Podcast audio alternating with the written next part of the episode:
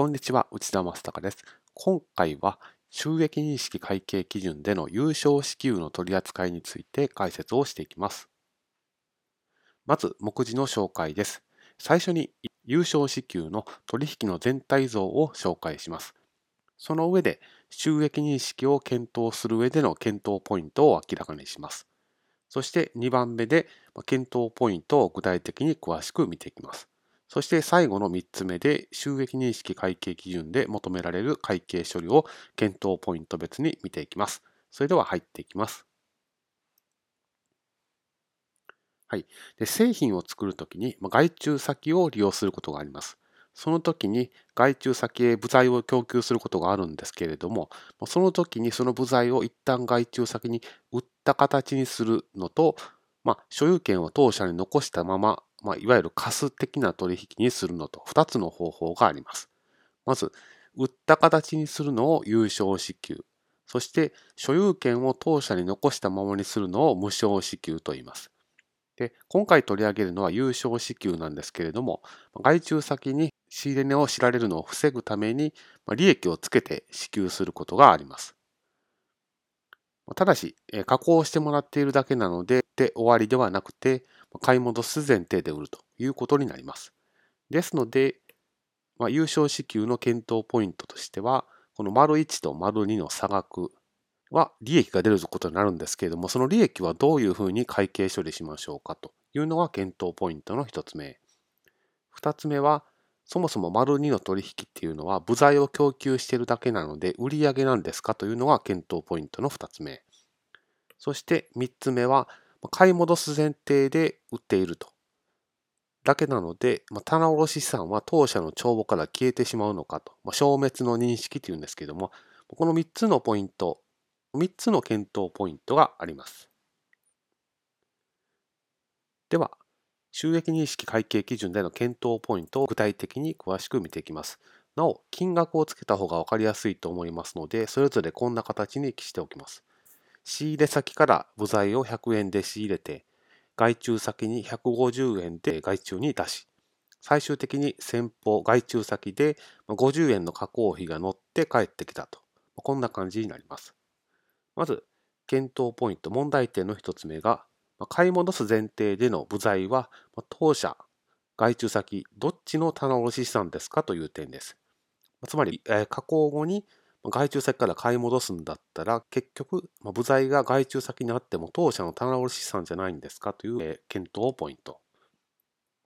そして2つ目が、そもそも製造作業の一環の取引だったら、この外注先に150円で売っていると、契約形態上は売っているなので、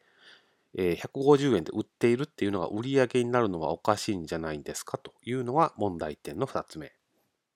そして3つ目が、えー、外注先に出した時点で載せた利益、この150-100の差し引き50の利益は損益計算書に利益として載せるべきなんですかと。これが問題点の3つ目になります。それぞれ次のスライドで見ていきます。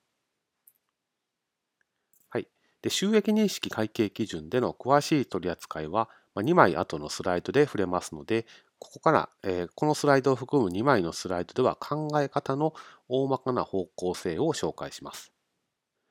まず問題点の1つ目ですけれども、棚卸資産が当社のコントロールが及ばない状態であれば、棚卸資産は帳簿から消しましょうと。ま、つまり外注先の棚卸資産という会計処理をします。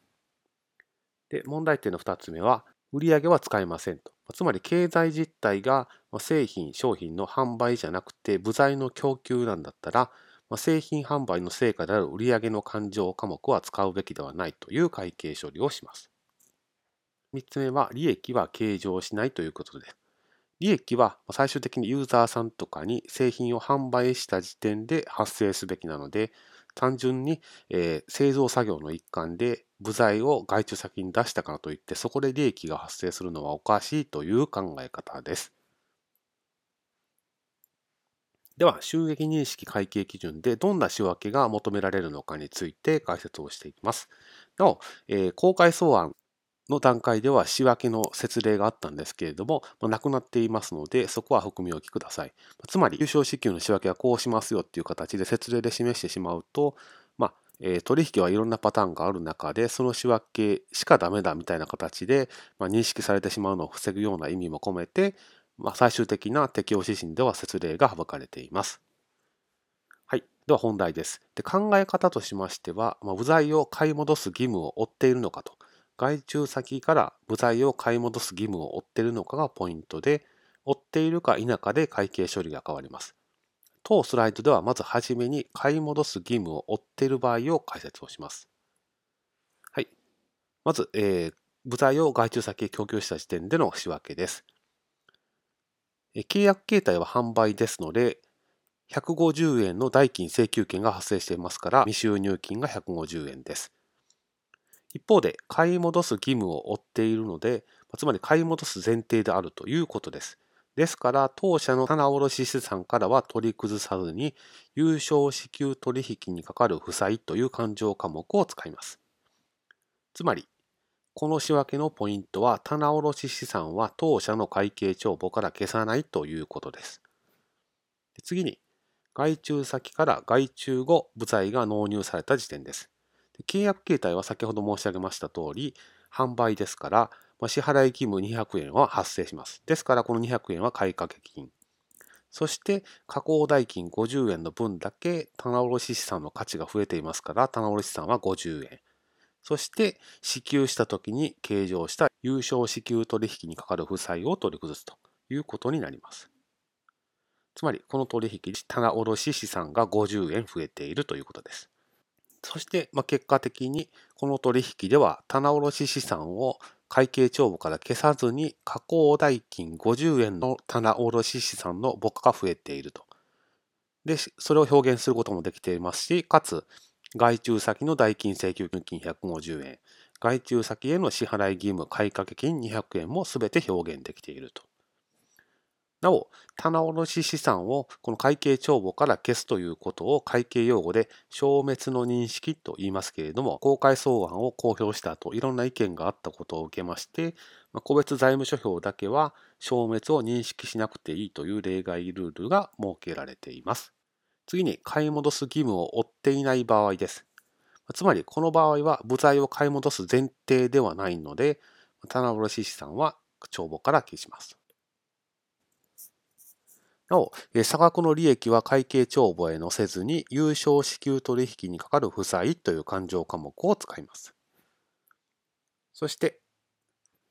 外注先から戻ってきた段階で加工代金50円を上乗せした150円で棚卸資産を計上します。これで結果的に1つ目の仕分けと2つ目の仕分けの差額で棚卸資産が結果的に50円増えていると、まあ、加工代金分が増えているということを表現することができます。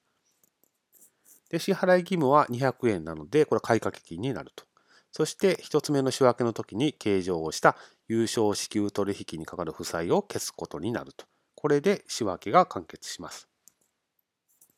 以上で、優勝支給取引にかかる収益認識会計基準での大まかな方向性の解説になります。以上です。今後もこの動画では難しい会計を分かりやすく簡単に解説した動画を更新していく予定にしています。もしご関心がございましたら励みになりますので、ぜひチャンネル登録をしてみてください。ご清聴ありがとうございました。